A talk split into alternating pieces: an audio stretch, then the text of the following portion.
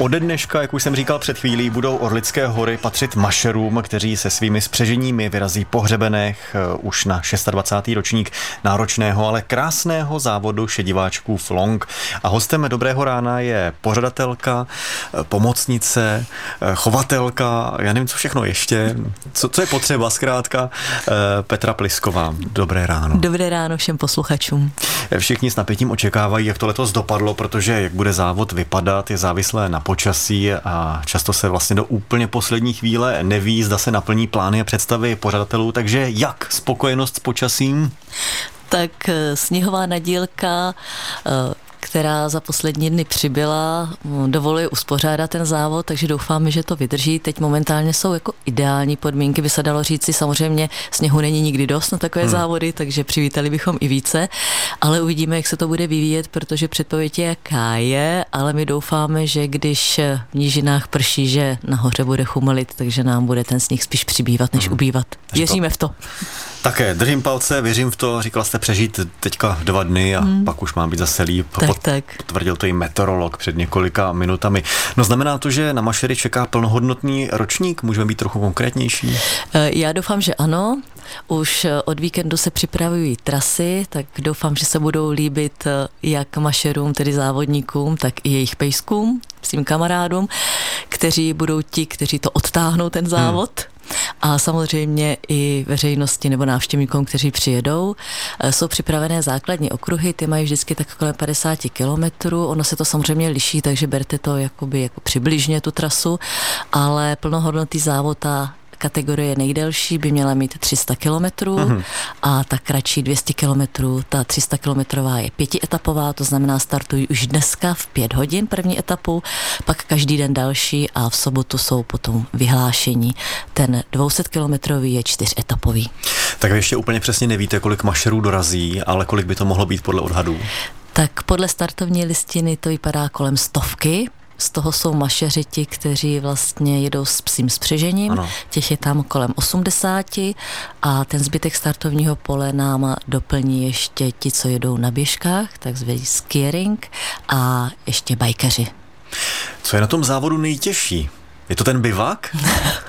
Tak samozřejmě asi jak pro každého. Já konkrétně jsem Lunk nikdy nejela, i když pejsky mám a jezdím se spřežením, mm-hmm. ale na takovýto náročný závod bych si netroufla, protože už to zaznělo několikrát. Pro takový závod je potřeba mít naběháno třeba tak tisíc kilometrů dopředu jako trámci tréninku, mm-hmm. aby jsme mohli nastoupit na start, takže nevím, kdo to všechno zvládne, protože za těch podmínek, co teďka jsou, sněhových poslední roky je to těžké, ale ono se dá trénovat i na suchu.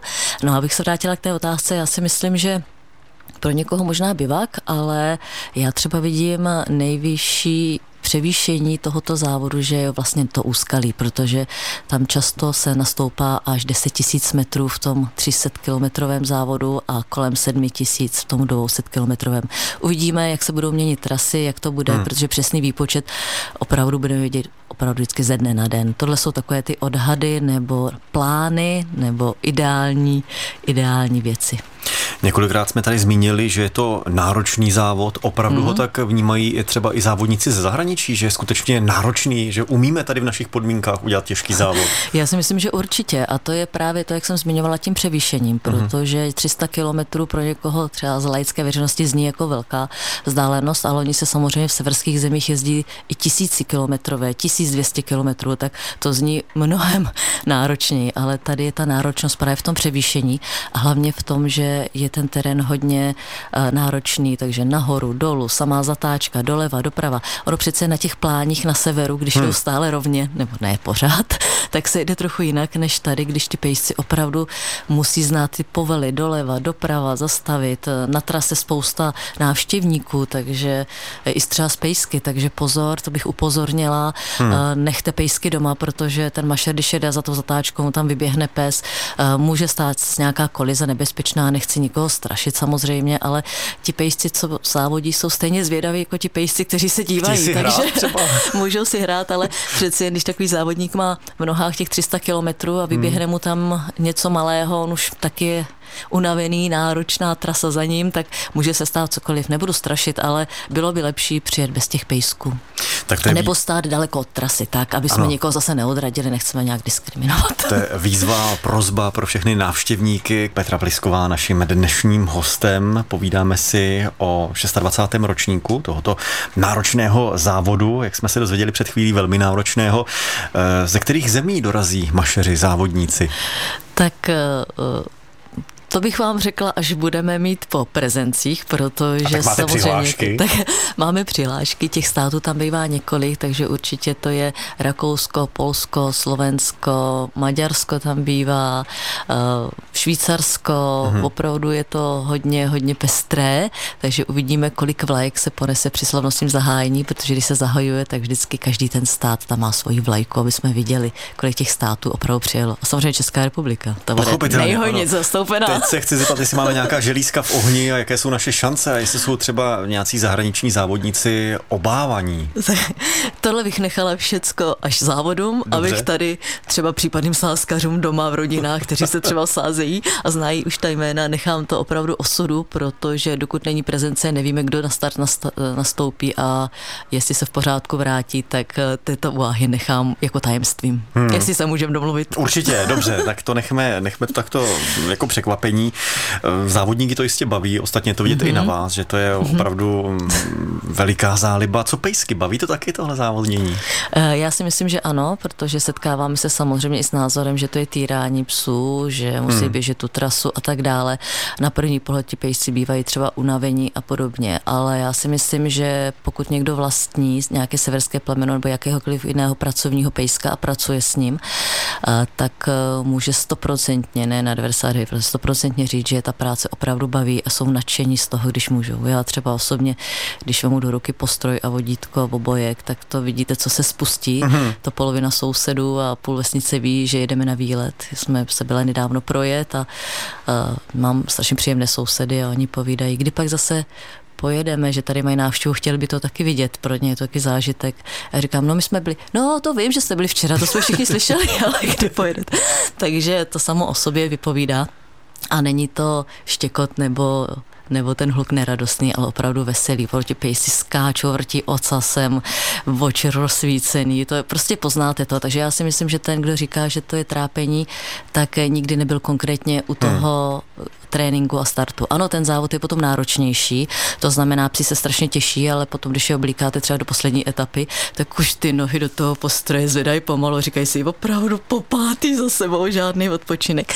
Ale ty pejsci samozřejmě pak mají dost rekonvalescence, ten mhm. majitel se jim potom věnuje a samozřejmě je tam veterinář a i ten majitel by na trať nepustili nikdy žádného pejska, který není ve stoprocentní kondici. To se nedělá a takže myslím si, že to je taková obšírná odpověď na tu krátkou otázku, co jste dal. Ale důležitá odpověď. Takže eh, pejskové mají radost, jsou hraví a v návaznosti na to mě napadá, eh, jak to, že tedy běží tím jedním směrem, poslouchají a když mm-hmm. vidí ta ostatní spřežení, že si nechtějí hrát, tak pospolu a vykašlat se na nějaké závodí.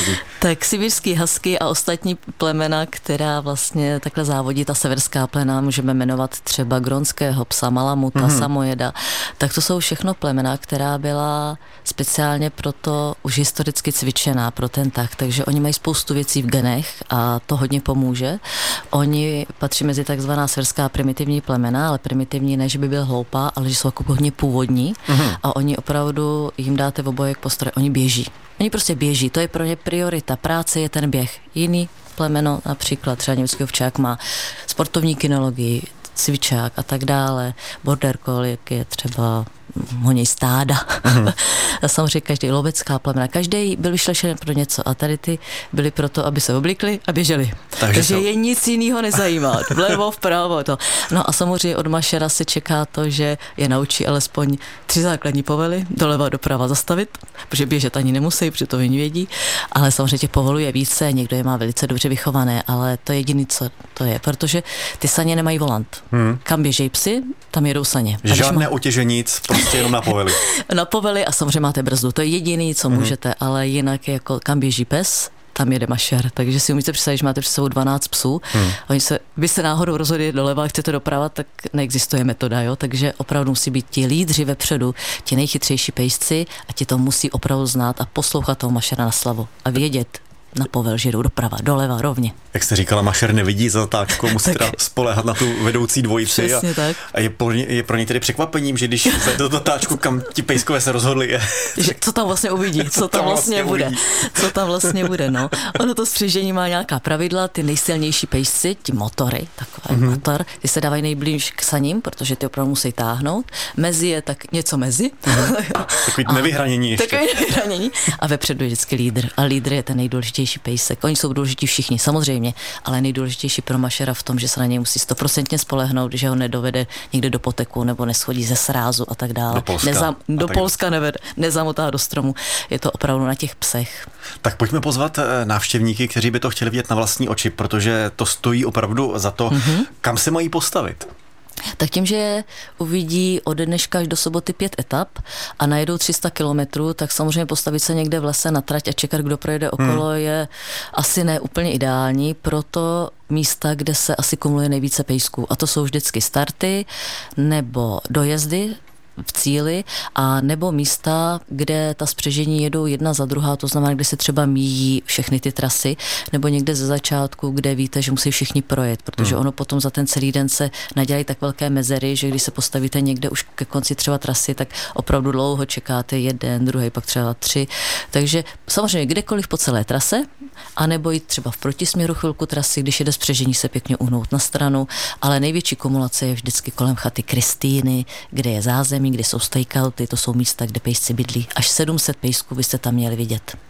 Naším hostem byla Petra Plisková. Díky moc za váš čas, ať se to povede, ať přeje počasí a zase někdy naslyšenou. Děkuji moc za pozvání a také nashledanou.